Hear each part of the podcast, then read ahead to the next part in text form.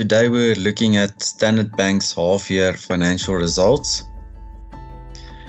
So just looking at the overall environment, so we've been seeing banks with African exposure benefiting from the growth driven um, from this geography exposure that they have there, and then also benefiting from the rising interest rates.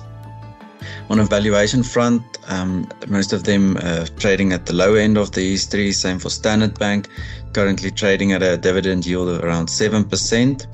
It also increased its dividend by 34%, uh, in line with its headline earnings growth.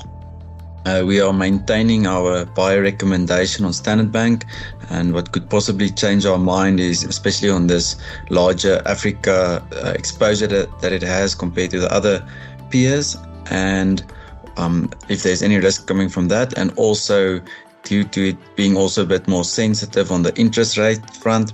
Um, so when we possibly start looking at interest rate decreases. Thank you very much for joining us today.